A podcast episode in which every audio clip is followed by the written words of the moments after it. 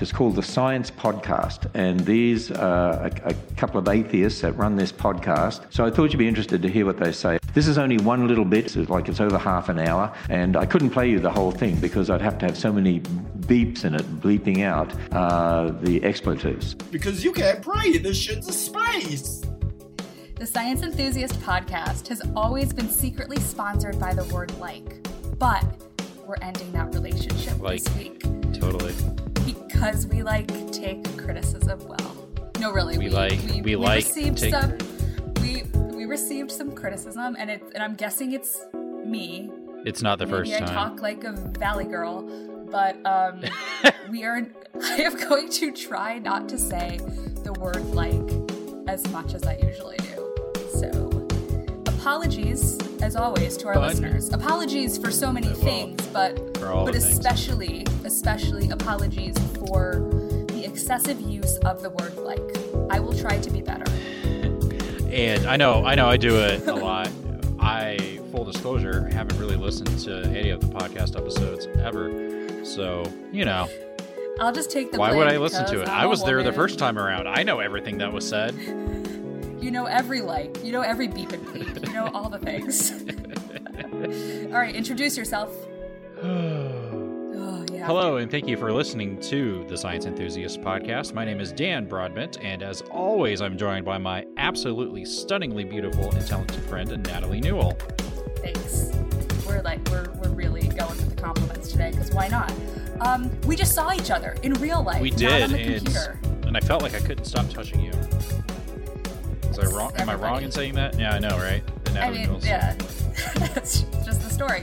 Um, we went to Nexus, though. Let's we talk did. about Nexus. How awesome Nexus was. What's Nexus? It was, it was it was great. The Northeastern Conference on Science and Skepticism, hosted by the New York City Skeptics. Yeah, and so learn we more new... at nexus dot org. That was no, a wait, fantastic sorry. promo. Sorry, I just went this, into a whole show. thing. We're, we're we're trying to explain. We're trying to trying to. Uh, basically, we're trying to get on uh, S G U, which is kind of it's kind of like their. I'm not I'm gonna admit my ignorance here. I don't know exactly what their role is with with it, uh, but it always it always feels like the S, uh, Skeptic's Guide to the Universe uh, podcast. It's their party, it's their baby.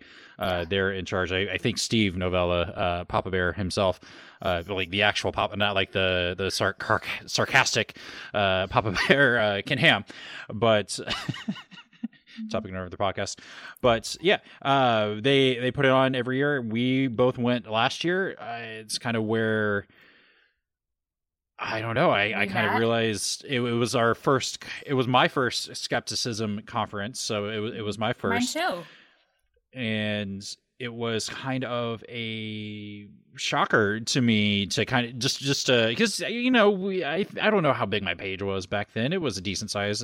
People, I mean, people knew me.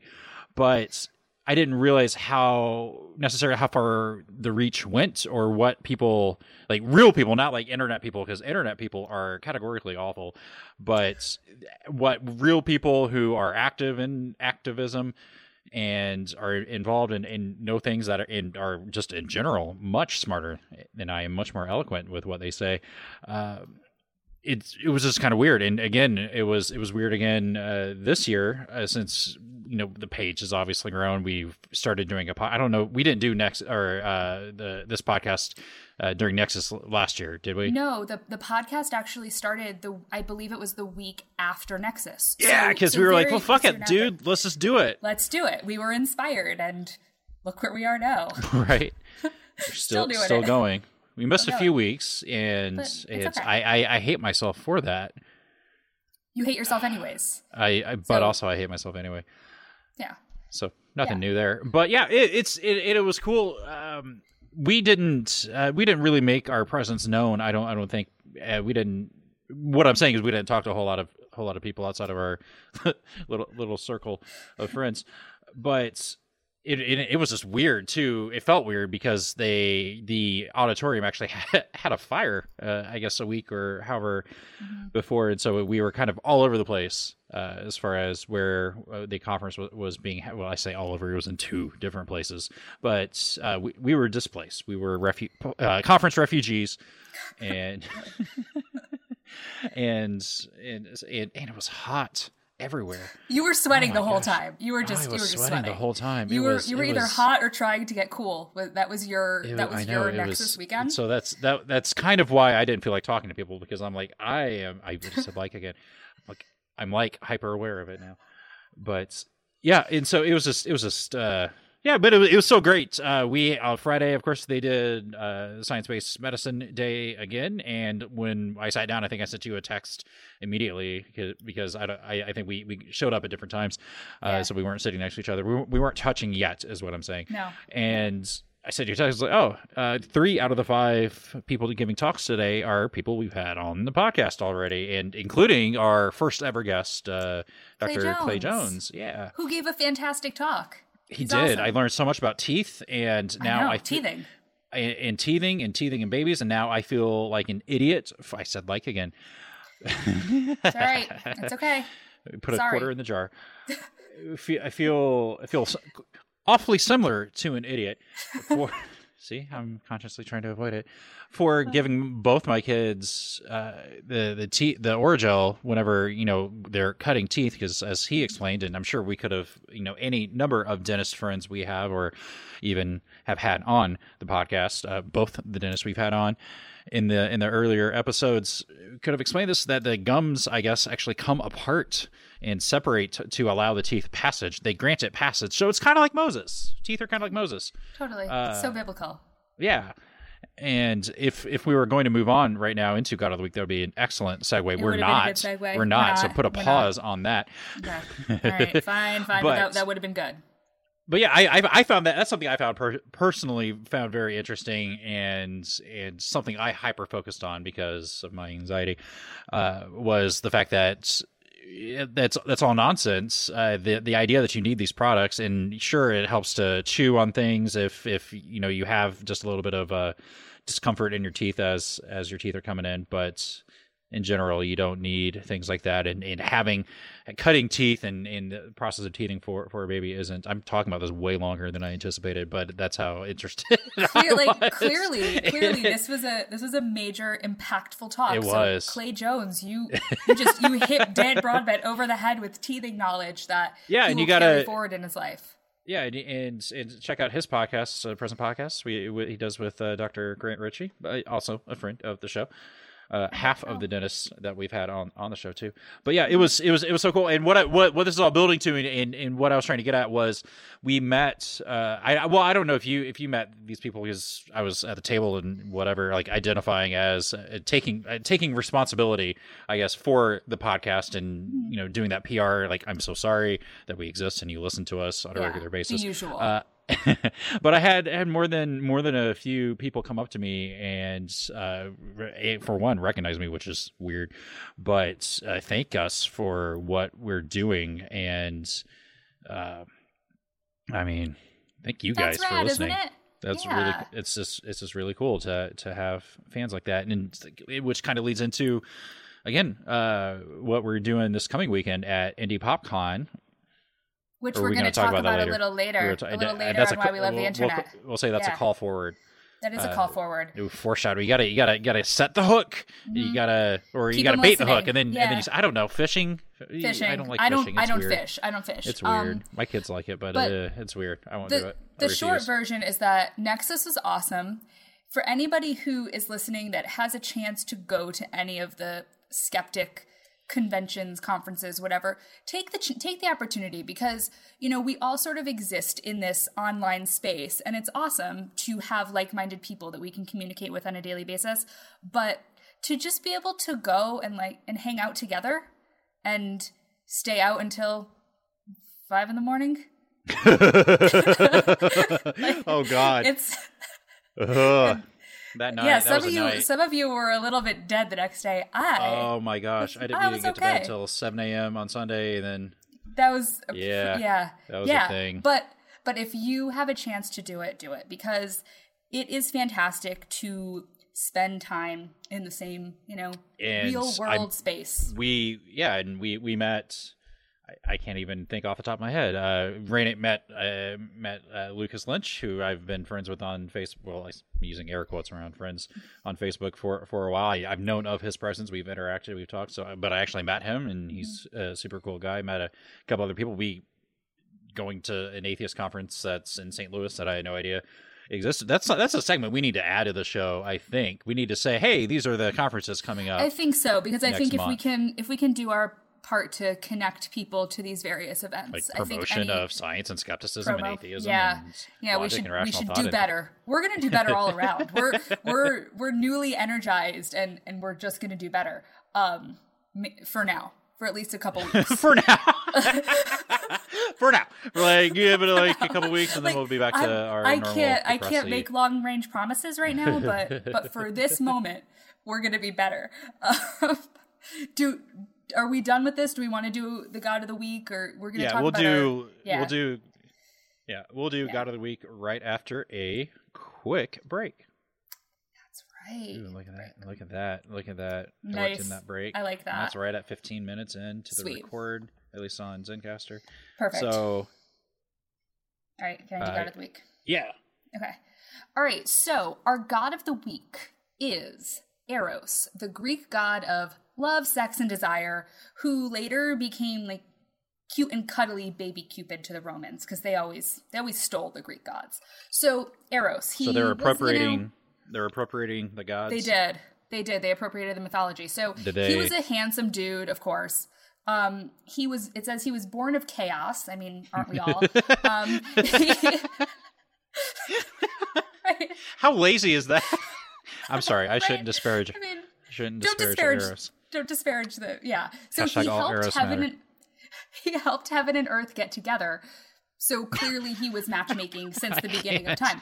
I just can't. No, just just I let me let me, tell, let me tell oh my, my stories. God. Let me tell my stories. So okay. he was tasked with with spreading love, but but not without consequence, because it didn't really matter how many hearts got broken in the process. So he carried his magic. I mean, I would say poison, bow, and arrows. He did his thing for better or worse. So he had the special love arrows, which he'd shoot at people, but he also had, it said, leaden arrows of indifference. So I guess he would shoot those. So it's like some people got the love and some people just got fucked over.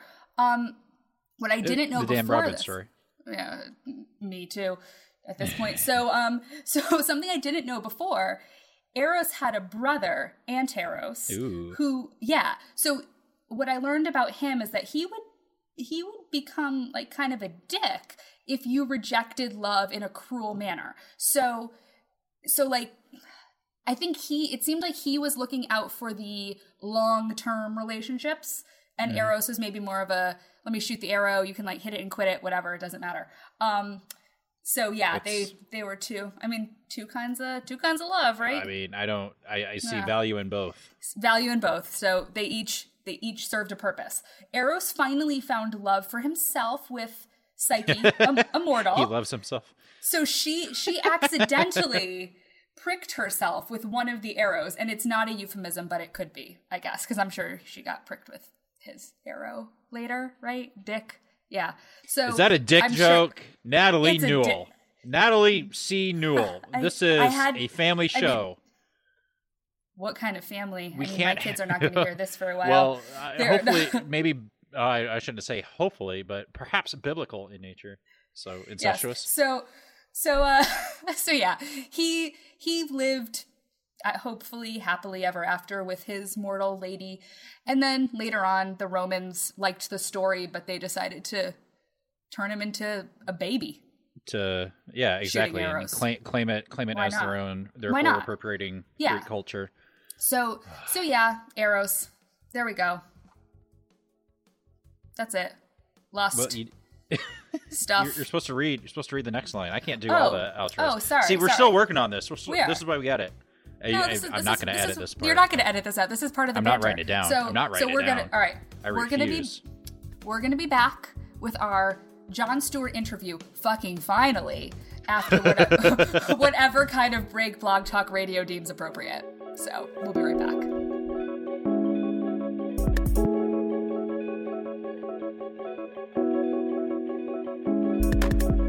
All right, this afternoon we are thrilled to be joined by Jon Stewart. Jon is a former professional musician. Many of you know him for the band Sleeper, and now is a senior lecturer on popular culture and popular music. Um, he blogs about his fourteen years as a member of Alcoholics Anonymous and ongoing developments in the post-A A recovery community. Um, John, thank you for joining us today. Thank you for having me on. It's, it's really nice to meet you. You too. Um, so to get started, I mean, I always kind of like to ask people pretty much like, what brought you here talking to us? Like, why are we having this conversation today? And um, I mean, I'm sure with even just the conversation we were having before we started recording, you have a lot of stories to tell. And like, the reason we, I mean, you, you reached out to us, which I'm so glad that you did, to talk about your experience with A A and recovery in more of a secular sense. Um, but I guess I, I want to get a little bit of your backstory first of like, What what brought you to the point of, you know, A A and recovery? Mm-hmm. But um, you want to talk about sure. music a I mean, little I'm... first, like life in yeah. in a Britpop band? All the things. All the things. Yeah, I um, I, I grew up in the north of England in a, a city called Sheffield, which is uh, a, a sort of an industrial area, and my formative experience was the miners' strike. There was a big miners' strike in the U K in the nineteen eighties. And um, and I went to university, and I was very kind of S J W type, and met uh, a sort of a hot, hot young girl there. She was very exotic. She was a southerner. She was from London, and she was Jewish. And I'd never met any sort of non-Caucasian. We are, we are, we are taking this to to a different podcast, I feel. Yeah, no, for me that was incredible. I was like, wow, look at this. She's gorgeous and. and exotic, and she'd just come back from Israel, and I was from Yorkshire, which is a very sort of closed community, industrial sort of white working class really. And um, we started a band and got a record deal, and she was the singer in Sleeper, and um, yeah, I had had a platinum album and a gold album, and with a couple of tracks on Trainspotting, and um, the the. I was I was pretty kind of left wing and, and very much an atheist, mm-hmm. and very kind of interested in science and progressive stuff. So um, then then the band finished in a it was sort of towards two thousand uh, after three albums, and we toured the world and everything, and it was great. But throughout the whole time, I'd been kind of drinking and doing other recreational stuff. And um, it's an interesting industry, the music business. I mean, you know, my one of the people at the record company, having just signed us and spent a load of money on the band, celebrated by giving me my first ever introduction to cocaine, which is one of the world's most addictive substances, mm-hmm. which I've often thought was a very interesting way to do business, to kind of invest in a product or a person and then give them a very, very damaging new hobby. And um, so, yeah, I, I really needed to get sober after the band, and lived in L A for a while. I went to some A A meetings out there because everybody's sober in, A A, in L A, and um, and came back to the U K and uh, found a very kind of vibrant group of Alcoholics Anonymous in the summer of two thousand in London. And um, uh, That, that was just an incredible experience. It was a very, very vibey group. Lots of really sort of young, sort of professional people, and uh, quite. It was quite a fundamentalist A A group, and I seemed to need that. I seemed to need that structure, and as a result of working the twelve steps of A A, I had a profound spiritual experience, and I found sobriety, and I found much more. I found a new way of life, and I found God, uh, as it's understood in A A, uh, which is quite a wide concept, and it helped me get stay sober. And then I became a lecturer and uh, took a teaching qualification and a master's degree, and I'm now doing a PhD. And A A is a great place to get sober. I'm very much in favour of it. I'm not anti-A A, but um, it, I did also have. I went from being this sort of atheist. Um, Northern British sort of socialist sort of type who doesn't believe in God because God is is the opiate of the masses, to being very spiritual.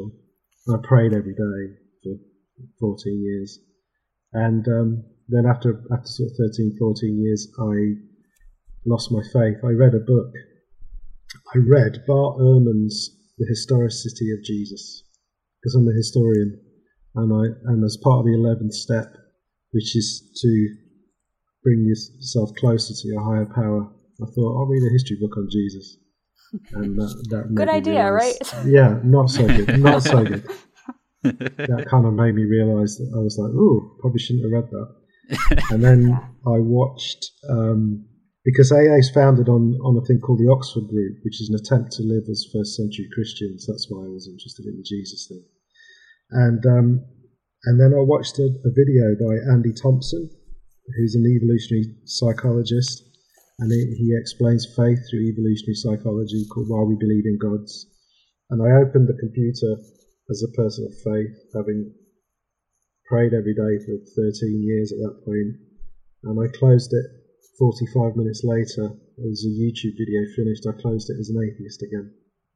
It was like that. And it was the most profound experience of my life after getting sober. And I realised that all our notions of spirituality are fake.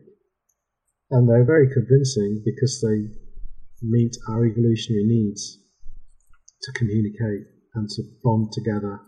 And they, they, there's lots of parallels with food, the way that we respond to sugar and fats and salt and alcohol. That's, evolutionary psychology has a lot of explanation for alcoholism as well. And, and so... That, Oh, sorry. At that, well, at that point, I just I wrote a, I stopped attending A A and I wrote a blog essay about it, mm-hmm. and ended up doing a bit of media. And I speak at skeptics in the pub groups and humanist groups and things like that. So that's me. So you so you talked about how you were an atheist up until kind of the you know starting A A. Mm-hmm. Then because I you know reading some of what you've written, then you prayed for the first time when you joined A A, and then you know. You you were in it. You were in this program. And so just, you know, like an idea that I think came up in something that I was reading that you wrote, um, but then also have talked about with other people is that like you sometimes people trade kind of this like mm. addiction for something else where like, mm. you know, may, like people might be alcoholics and then they they pick up other things, like whether it's smoking and or al- or A A or just really something else to replace that. Yeah. Do you do you feel so. like that's something that happens? Yeah, definitely. And it's really interesting because the, the debate, you'll find lots of people who knock A A. There's plenty of people that will bash A A, and I'm not one of those, but because I think the debate's much more nuanced than that. Mm-hmm. And there's no question that in-group thinking can be very powerful. And um when you go to meetings, you, you there's lots of chemicals going on in your brain, like dopamine, the expectation of, of, of meeting people and having a relaxing time and, and making contact with people. Oh, meeting meeting people sounds like the absolute worst thing. It, yeah, it puts a lot of people off, the group stuff, yeah. Not so much as... There are three things that put people off A A. Being in groups, the God stuff, and the abstinence. And and actually, you can get sober without any of those three things today, which we can chat about later. Mm-hmm. But the power of the group, when I first, it was a year before my first and my second meeting. The first time you go, it's a little bit overwhelming. And then things got so desperate that I, I thought, I'm going to have to give this a go. And you just get welcomed into the group. And they, you know, they say things, like very simple messages like, just keep coming back. Come to, come to another meeting tomorrow. And go to ninety meetings in ninety days and things like that. So once you once you get involved in that, you get a whole new circle of friends, and you learn a whole new set of sort of cultural memes and, and ideas, and you become part of a, a new circle. And groups can do things together that individuals can't do in lots of positive ways, and of course in lots of negative ways as well. Mm-hmm.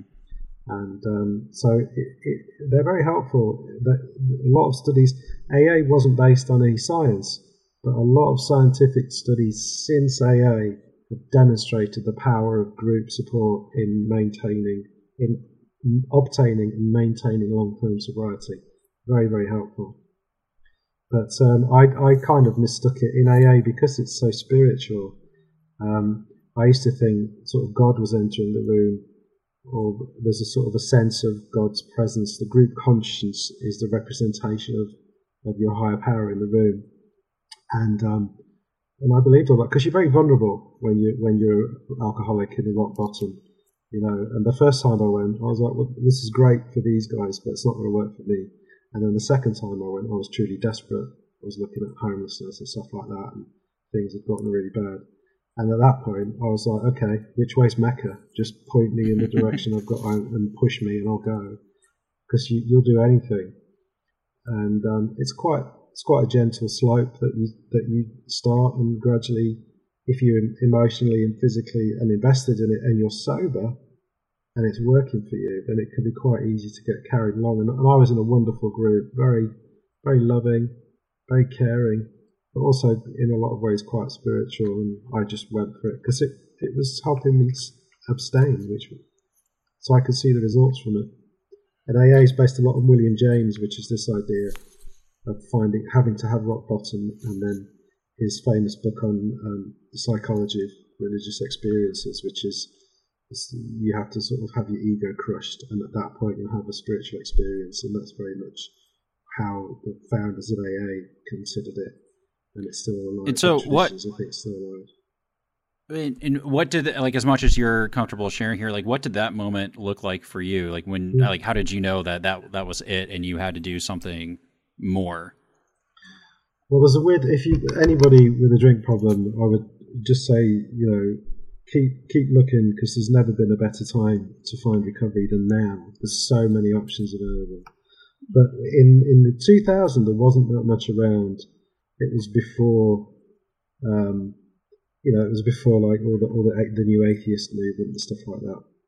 And for an alcoholic, if you're approaching, or a lot of people don't hit rock bottom. They get there and they just bounce along for years, sometimes decades. So you're in this situation where life isn't going very well, and you think the drink is the only thing holding you together. It's not the problem. And then you meet other people who are sober, and they're not afraid to talk about the bad things that happened to them when they drank, because they're through that now. And that's very impressive. And you're meanwhile going out there doing all these problem behaviours and destroying your relationships and friendships and financially, and you're not able to support yourself, and and you, you know, you drink a lot and you're going to lose your mind eventually. So your judgment's going and things like that. And um, and you might be in a situation where you've been doing that for years or maybe decades, and then you meet healthy people who used to drink like you drank and now don't, and you know they did because they're not shy to tell you about it. That's a very, very powerful thing. So in a lot of ways, the worse your drinking is, the better A A, the more A A works, because you just hit that moment of surrender. And surrender is a big word, I think, in A A, in the program. This idea of just giving up, giving giving up your will and going by the will of, of whatever your higher power is, and, and really, really throwing yourself into the twelve-step program.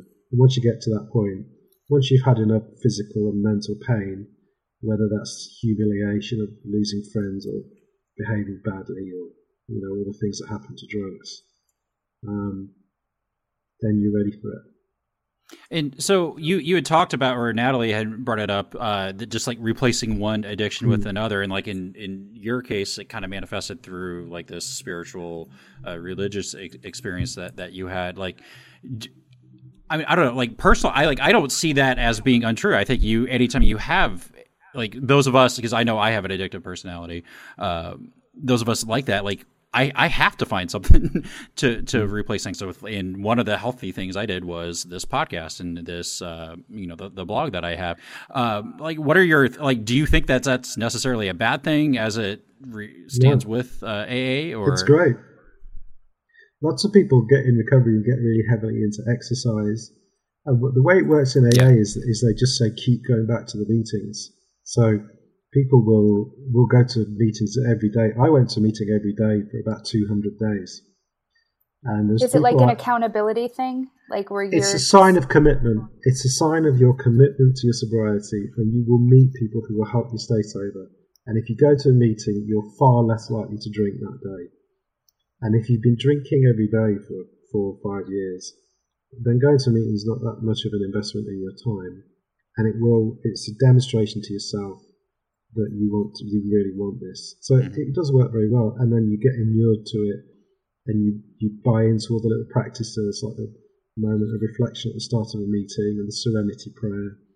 Uh, in America, many have the Lord's Prayer at the end, which often shocks British people when they go to American A A meetings. Yeah. Um, and uh, so you buy into these little practices. There's a there's a wonderful part in the Andy Thompson book on the evolutionary psychology of religion about minimally counterintuitive worlds. So if I tell you that the tree in your town square, if you go to it at midnight on a certain day and recite a certain saying, it will do your taxes, put a thousand dollars in your bank, clean your house, valet your car. You won't believe me, but if you go and say you rob the bark at a certain date, something fortunate might happen to you that you're not quite sure what it is, you're more likely to believe it. And A A often works like that. So you look for small more of signs. A horoscope. Yeah, you look for small signs of a higher power working in your life to help you stay sober, because that's, if you're of that fundamental religious type of A A, you genuinely believe you have an interventional higher power in your life helping you stay sober. And if you can't get sober of your own volition, it has to be that. What else could it be? I tried to get sober, I said never again thousands of times, and then by the end of the same day I was drunk. And then I had turned it over to a higher power, and all of a sudden I'm sober. Wow. And there you go. It yeah. worked, right? And, and also, ways you indeed. really don't want to get drunk again. So you yeah. don't want to question that stuff. You're in it. You're like, okay, I'm pedaling this invisible bicycle and it seems to be going somewhere. So let's just keep pedaling because this is way better than the life I used to have. So, so, and yeah. so, so then you have, you know, you've, you're in this for so many years, and then mm. you, you read Bart Ehrman, and then you watch a video and you close your computer and it's like, yeah, I'm an atheist. How, then what happens with your feelings about A A and, and this life that you've been living? Well, you go through kind of a, obviously it's like a, it's like being on a swing set. So you go, wow, that was really weird, and you want to explain it, and you can get a bit resentful about it, and then gradually you reach this point of equilibrium, which is really grateful for the opportunity to be sober. But also, I did I started researching what had happened to me, so I, I read up the Andy Thompson stuff. And I found a brilliant website called recovering from recovery dot com, which is run by a guy in London here, that was all about moving it healthily out of groups like A A. And um, and I read up on Robert J. Lifton's criteria for thought reform, which is a brilliant piece of work on American soldiers returning home uh, from captive, captive soldiers returning from the Korean War in the fifties, and how they'd been subject to thought reform. And lots of the group practices in many groups, not just A A, obviously groups, you know, high control groups all, all subscribe to it, but many, quite much more subtly, practices in, in A A mirror the, the, the Lifton's criteria for thought reform. And so I started to understand the mechanism of what had happened. And initially I was terrified that I'd drink again because because I'd kind of burst the bubble. And that was, you know, three and a half coming up for four years ago, and I haven't. And I just keep active in other ways. So I think the thing that made me the most, the thing I found most difficult to deal with is what we now know about alcoholism and some of the alternatives that are out there. There is a fantastic thing called the Sinclair Method, which seems to have something like seventy-five percent success rate, which doesn't involve meetings, doesn't involve uh, having a spiritual awakening, and doesn't even involve abstinence. So you take a pill, usually naltrexone, an hour before you drink, and you can control your drinking. So because there's no meetings or spiritual program or abstinence, it's anathema to A A. And no one, ninety-nine point nine percent of the people I know in A A have never heard of it. But it's far more successful than A A. It's been used in Finland for twenty years. twenty years. Thousands of people have found recovery. It was developed by an American doctor in Finland because that's where they do all the research on rats and mice and addiction. And think over the last twenty years how many Americans and British people and people all over the world have died from alcoholism and never heard the words the Sinclair Method. and naltrexone. Well, I hadn't heard of it. I, until I know. Isn't until that amazing? I read, um, until I start, was reading your stuff. Um, Isn't so I, that amazing? I had not heard of it. And for me, and I don't know, Dan, if, if it goes the same for you, I mean, I hear alcoholism and recovery, and I just automatically go to A A. Like, I think yeah. A A.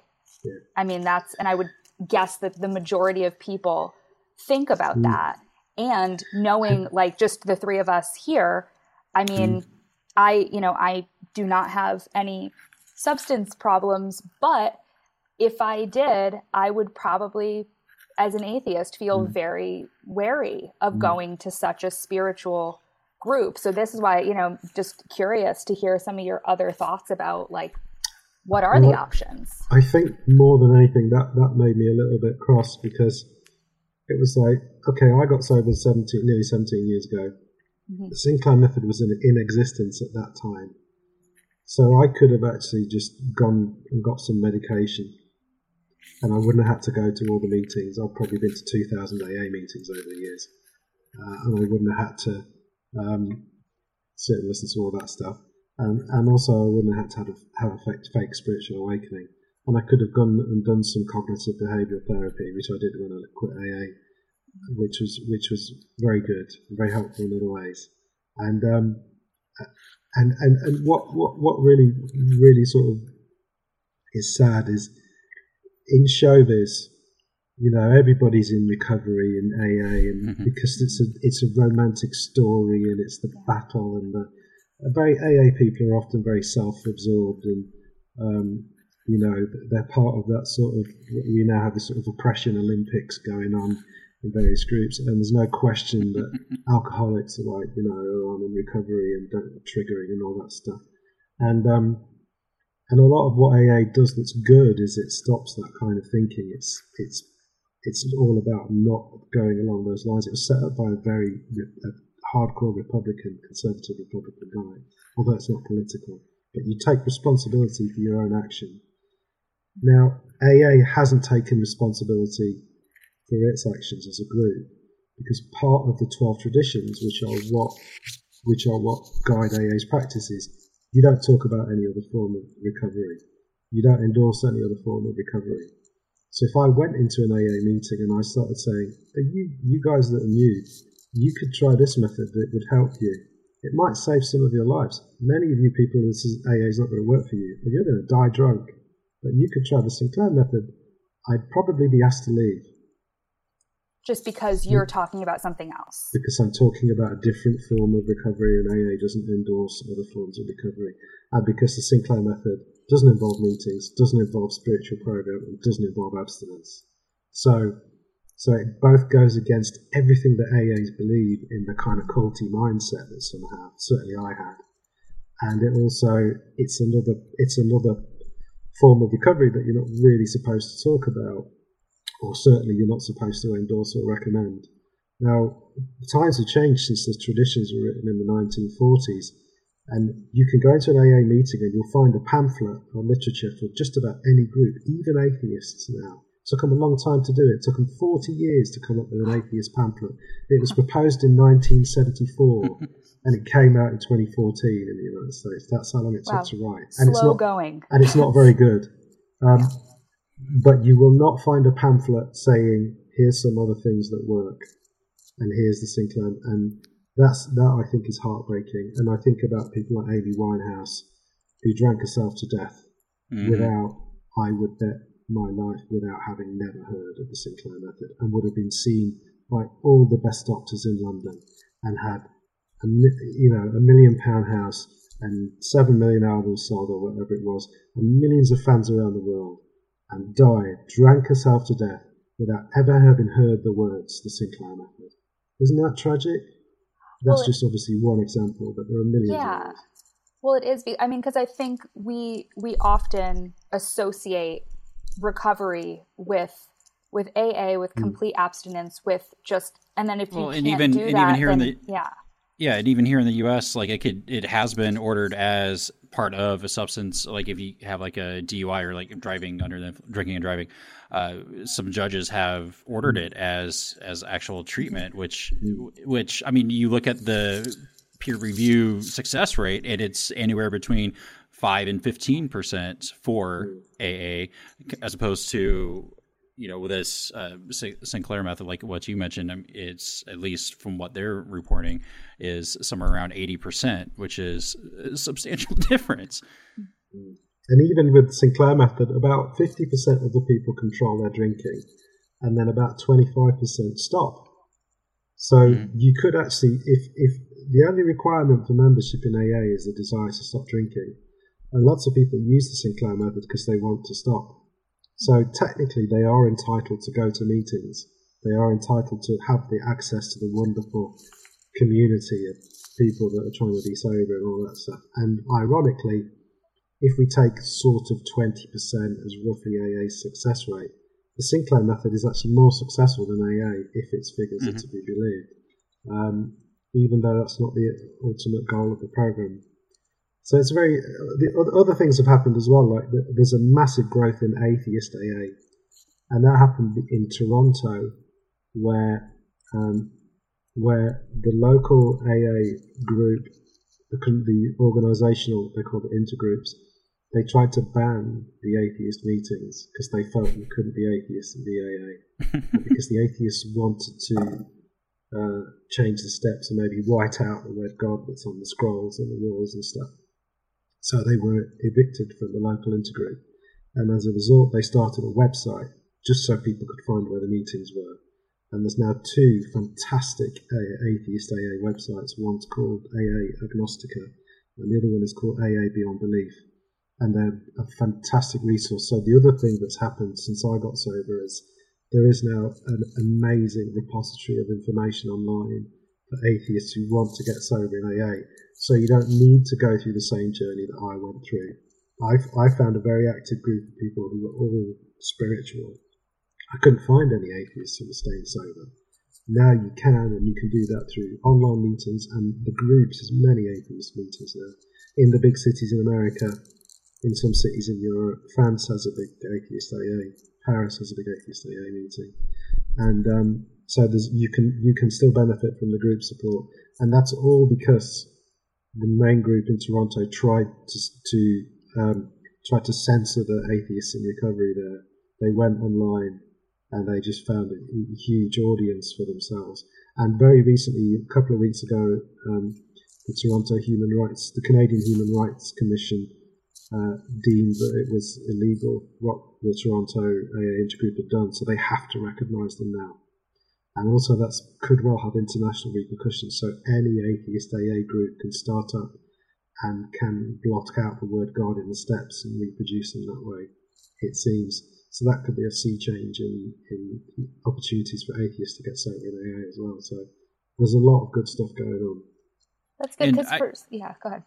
Oh, I was going to say, I think it's I think it's important just for us to, to say that we're not saying don't go to A A, don't do this, because uh, ultimately, I think any, however you get to the end of, you know, not being addicted and, and getting getting beyond that and being able to control it, I think is is is is great. However that, however you get to there, you know, that's the ultimate goal. And, you know, be it through, uh, you know, like you said, behavior therapy or through A A or through one of these other options, uh, you know, that's whatever's working for you, you know, stay with that and, and work with that. Uh, it's what we're trying to do is just make people aware that, you know, A A does not have a monopoly on this, and it's not, you know, statistically, and like what research shows us, not very effective.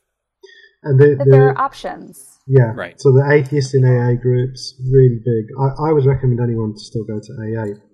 But, uh, the atheists in A A groups are huge now, really worth supporting. The Sinclair method and SMART recovery is another option, which is C B T, cognitive behavioral therapy-based recovery. Mm-hmm. And they're having a lot of success, and they're growing pretty quickly as well. Um, and I would recommend try it all. Do everything. There's never been more help available.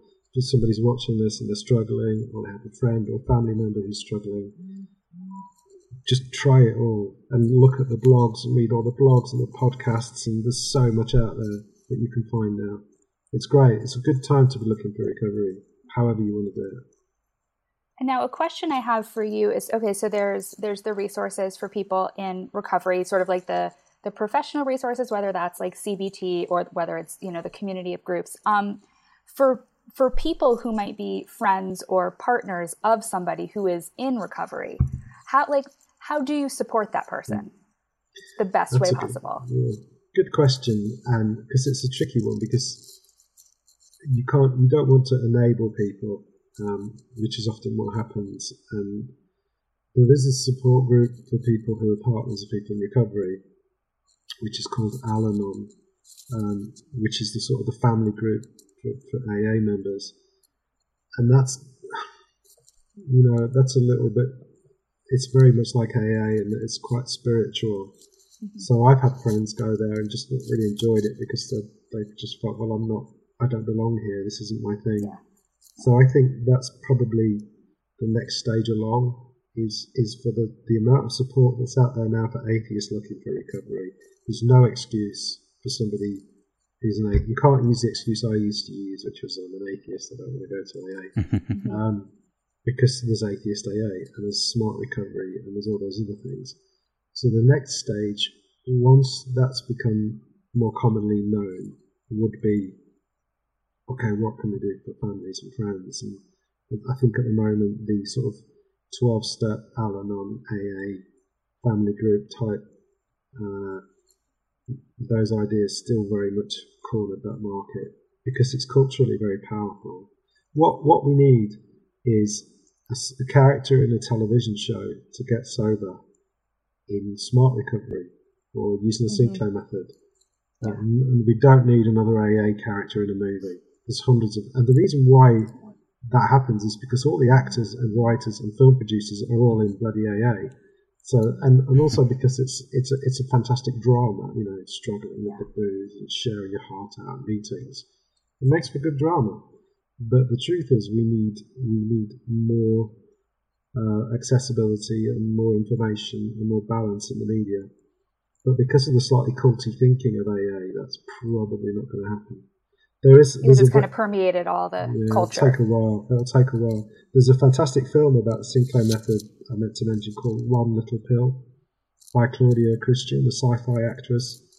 That is a superb piece of work. She funded it herself. Uh, it, it's just brilliant. I don't know Gary, the British guy who's in it. He's doing really well, and um, still, you know, a few years on. And the, the if, if you've got questions about the Sinclair Method, the Sinclair Method dot com is a good website, and the One Little Pill, the movie, which is on Vimeo, is really, really worth checking out. Yeah, I think just being able to like shine some light on some of the other mm. options that are out there. That it's that if you know you don't want to give yourself over powerlessly to the higher power and and A A in that regard, that like we all kind of know it, that there are other places for people to turn and other mm. ways to. to do this. And so that's why, like, I, I'm really glad that we're, you know, we've been able to talk to you about it. And I mean, and I, we're going to, we'll put a link to like your blog and everything, cause it's fantastic. It's like, I learned so much just from reading that, that I didn't know before. So, I mean, that just that resource being there for people who, you know, might be going through something where like, they don't know what the next step is.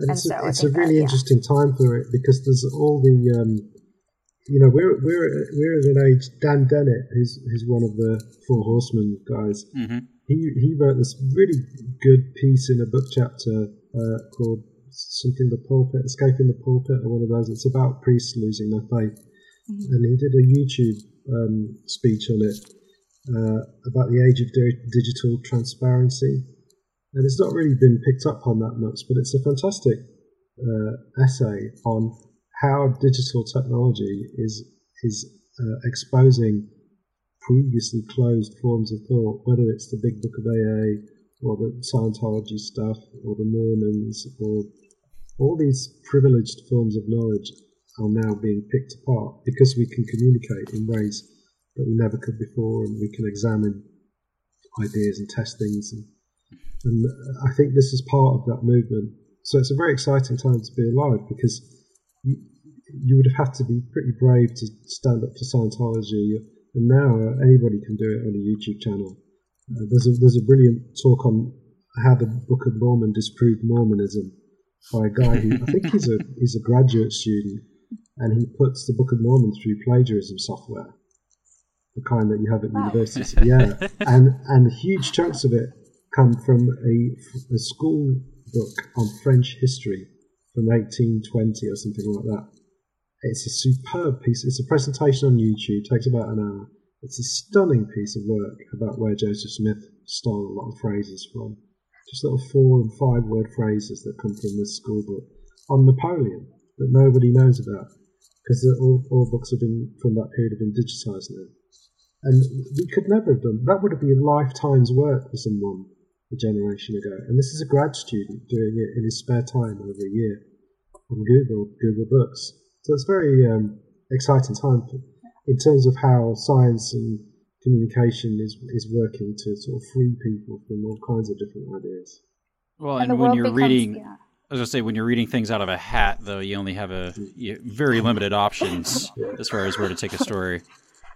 Well, he even, was reading a book on Napo- uh, Napoleon out of a hat. Like, come on, exactly. Obviously, this is but what even, happened. Even that now, you can go online and see you can see the stone, the seer stone, because they were sort of forced to, to show the pictures of it. Which would be a pilgrimage to, to even go to get to see that, a lifelong pilgrimage. So it's it's really interesting how I think that that's opening things up, and um, I think the future for recovery is very bright, especially mm-hmm. what evolutionary psychology offers in terms of explanations for things, particularly alcoholism. That really helped me to understand that, and you don't hear that in A A. You know, no one will say, "Well, you have fruit and yeast, and the byproduct, the yeast eats the sugar of the fruit, and then the alcohol." Keeps the fruit ripe for that little bit longer on the vine, and then a, an early hominin from two million years ago will smell the alcohol and be attracted to it, and we have colour vision, so we can see a ripe grape from one that's going to poison us, and hence, and it's the reward systems that responded to that, hence alcoholism today. We have hypersensitive reward systems for alcohol because of early hominins from hundreds of thousands of years ago learning to survive on ripe fruit, which was obviously a very valuable item, so only the people with hypersensitive reward systems to that survived and got the calories they needed. And this is all in um, a book called The Drunken Monkey by Professor Robert Dudley, who's in one of the California universities, and that came out in two thousand eleven, and it's been virtually ignored. Uh, until about two issues ago on the National Geographic, it was the cover story of the National Geographic.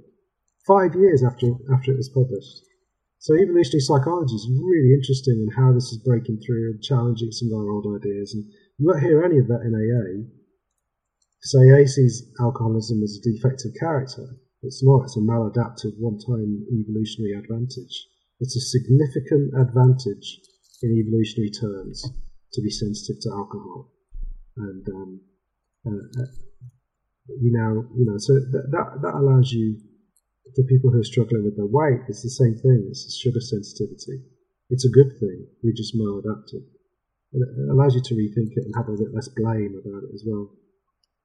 And so it's just, it's about bringing different pieces into the conversation about addiction and not just mm. just subscribing to A A and that's and that's it. But it just seems like, you know, kind of in, in short summary, I mean, there there are options out there for people, mm. and there are good parts of A A, which obviously, like in like in your case, helped. You know, too bad it wasn't an atheist A A group, but that like you know, community and all of that, whatever kind of accountability that comes with it, um, seemed helpful. And but that there are all these other options mm. out there, and we'll put together something for our like notes for our show notes for this episode when it comes out, just as far as resources go for people and stuff. Now I, I kind of want to end on just a couple fun questions mm-hmm. for, for like from a music point of well, view. This hasn't been like exciting and uplifting oh, and it's, well it's it's uplifting because John is here talking to us like so so many years um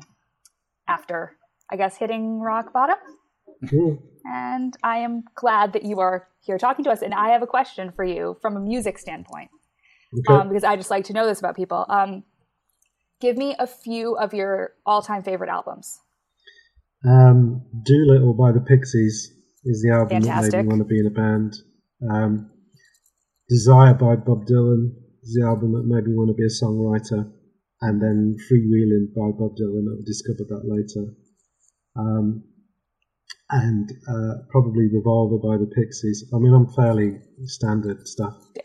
Uh, that's good. That's good stuff. It's all all good stuff. The the, Wait, the album in the yeah. there's two albums from the nineties when we were playing with bands that we toured with, and we we toured with them partly because we didn't feel they were getting the recognition they deserved. But there's a band called the Long Pigs, and their oh, album yeah. was The Sun Is Often Out, and I think that's the greatest album of the nineties for me. It's a superb album. It's, if you haven't heard that album, just it, buy it, and if you don't like it, I'll send you the money that you paid for it. Um, it was a wonderful record. Sadly, Dee, the drummer, uh, passed away a few weeks ago, but he, oh. he's a wonderful drummer. Um, we toured them; they were great. And um, Madder Rose, who were a New York sort of art rock, sort of post-Velvet Underground band from that period. Uh, their first two albums are beautiful. Mary Lawson, the singer, has the most incredible voice. Uh, she's, I think she's kind of part Cherokee or something. She's a very distinguished-looking woman, and she just had an incredible singing voice. And then the band were really noisy and feedback and distorted guitars. Mm. And they play super slow songs as well, really slow, with this kind of haunting, melodic, beautiful, beautiful female singer over top. So they had anything, Madder Rose, first two Madder Rose albums are, are gorgeous. Yeah. Awesome. Yeah, I just always, I mean, I like to know that about everybody, but especially we have a musician talking to us, so I needed to ask that question. Okay, so... Um, And now I have to ask future plans. What's what's next for you? So I think I've done loads of podcasts on this subject and spoken a lot, and I'd like to do a book on it, just a short book, um, yeah. after sort of all the conversations I've had. Because I originally, I wrote the blog essay and then it was featured in The Guardian, and then I, I wanted to just test my ideas in public, which I've kind of done for about the last three years now. So I think that's time. I've got to finish some other academic work I'll do first, and then I'll do that. And then with the band, we've got some reunion shows this summer, so hopefully we'll do occasional festivals and things like that over the next few years. So that'll be good fun. And um, awesome. well, yeah. yeah. So yeah. Well, just thank you so much really. for talking to us. Yeah, it's awesome. Yeah, I mean, you. you've got a lot of awesome stuff, and thank you for reaching out. And like, you know, I think we're going to be talking about some ideas for future guests for this show. Yeah, I've got because I've, I've done the, stuff, the circuit so. of podcasts, so I've got some good guys I can punt your way. Yeah, and, awesome. Um, the, the, the main message is for anybody who's struggling with booze or drugs or has a family member who's struggling with it, there's never been a better time to do this sobriety thing, because there's A A's still there, that's fine, do that.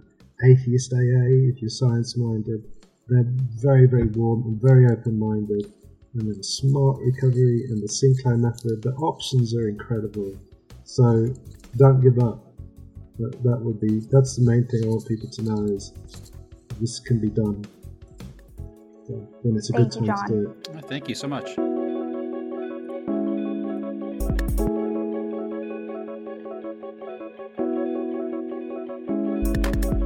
This week, the reason we love the internet is, the, I mean, us, right? Yes. Right? Like, fuck. Yes. Fuck, I, I was about I, to yes. say fuck us, but then it was no, fuck yeah, comma, us. Fuck yeah, us. Comma, us. Yeah. Uh, we are going to be doing our first ever live record at Indie PopCon right here in my hometown of Indianapolis, Indiana. I'm coming to They Indiana. actually reached out to us, too. Yeah, they actually reached out to us too. So it's not like a thing where I was like, hey, you have to promise, and I have to make this distinction. Hey, can we please? Come on. I mean, they gave us a Sunday afternoon slot, which, you know, is the last day of the conference, so it's kind of eh. But you but know what? No, no, listen to me, though. Here's we, the fi- here's the thing. It's, it's right, exactly. We yeah. were asked to do a thing, yeah. and we are in- incredibly grateful, grateful for that. Yeah, we are. Yeah. So, because for some well, reason, yeah. they think it's okay for us to speak live in front of other humans. They, the, the first email, the first email. I mean, I don't, I'm not okay me, with that.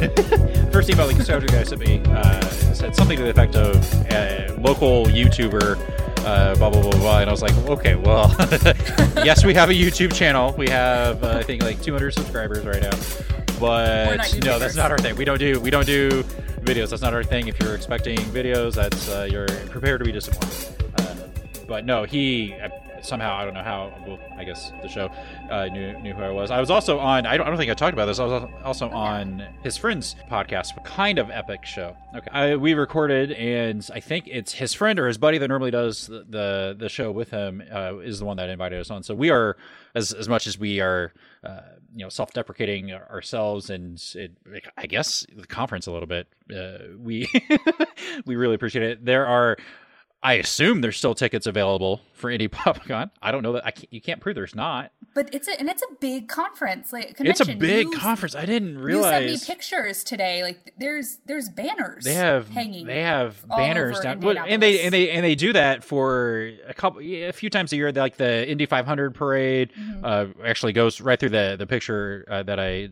took outside my work. Uh, it goes right down uh, that that road. But then. Uh, What else? Uh, they for Comic Con or, or earlier this year, I believe it was like February or, or March, uh, whenever that was. Uh, they did the same thing, and Comic Con is, I mean, for for an Indianapolis convention, we'll say, is huge. I think there's like some twenty thousand people that go, and that's uh, it's twenty to twenty two thousand for uh, Indie PopCon. So, so that's yeah. cool. Yeah, I'm. That's a thing. I'm really excited to come to Indiana. Um, is something I never thought I would say, but but I but I but I am. I'm I'm excited that we get to do this, and um, yeah. If if you're listening and you live in the vicinity, come check us out and say hey. We're gonna talk about.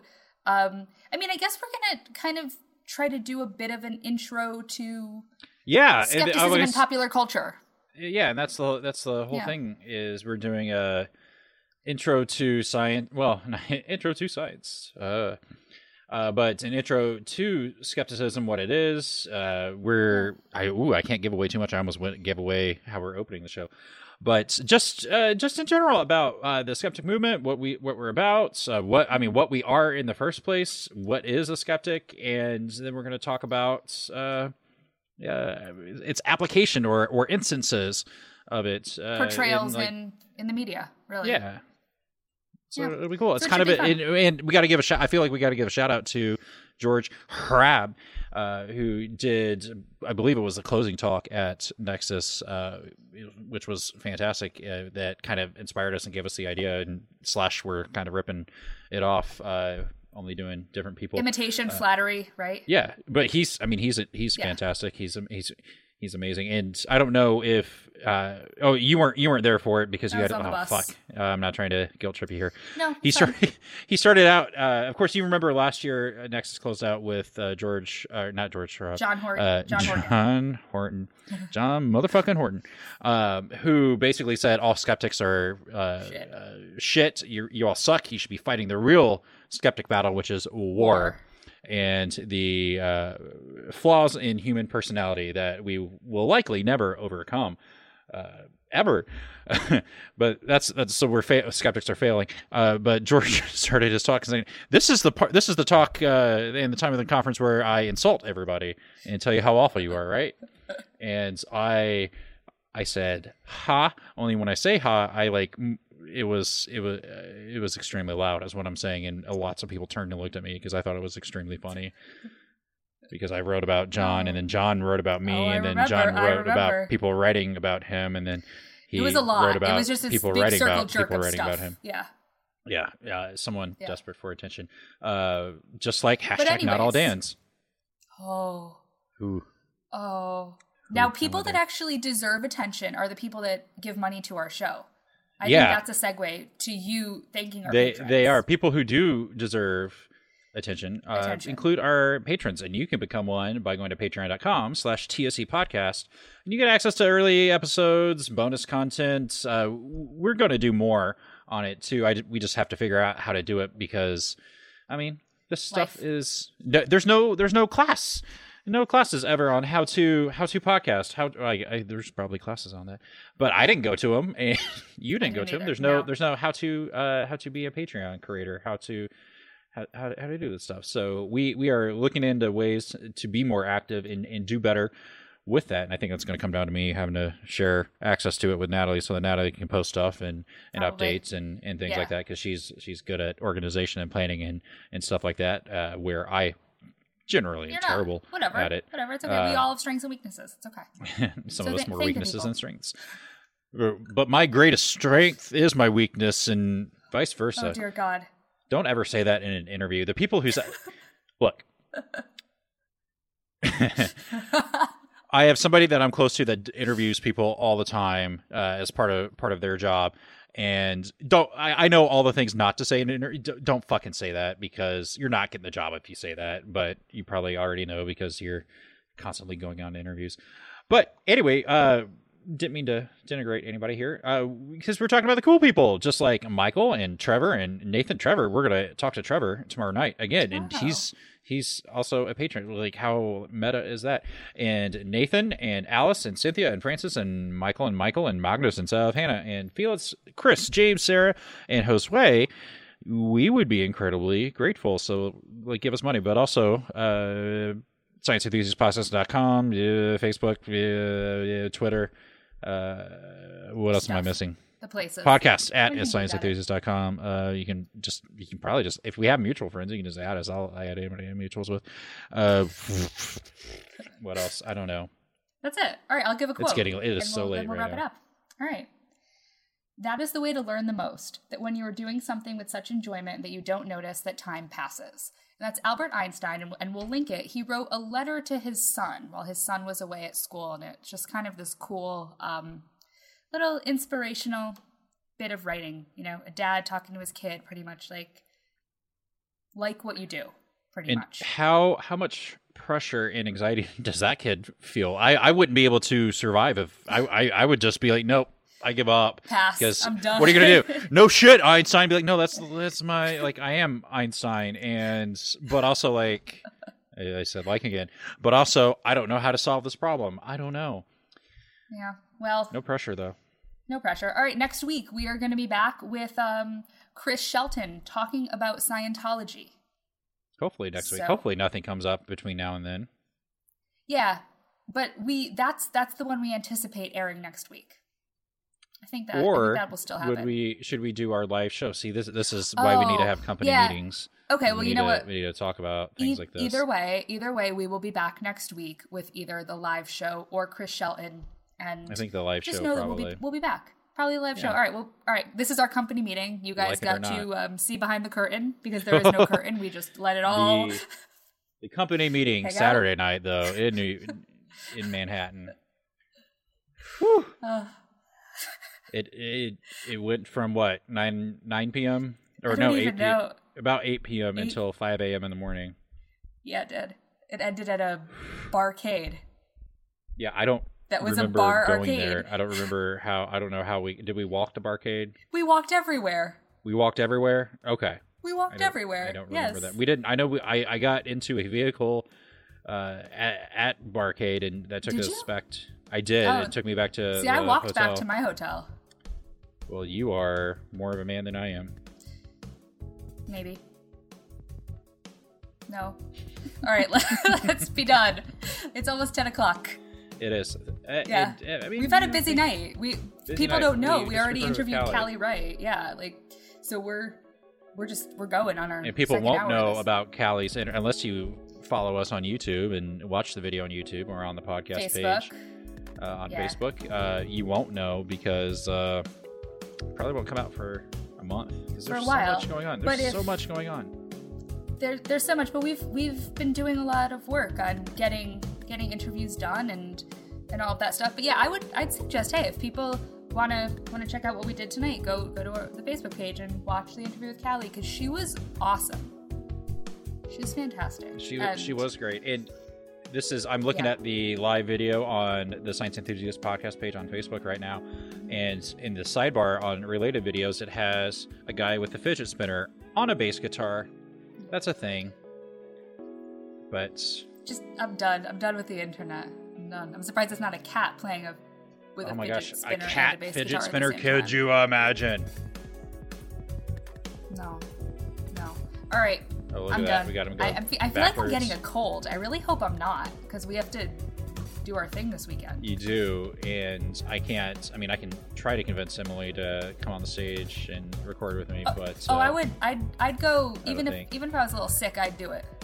I'm a trooper. That right, you are. You're going to fidget. You're going to now stop the recording, and we're going to say goodbye to these fine people that are still listening. Thank you, and I'm... Good night. Sorry. Good luck.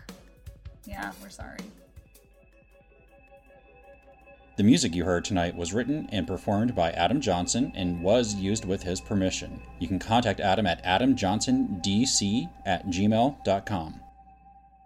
This podcast is property of Not Narrow or Straight, L L C, all rights reserved.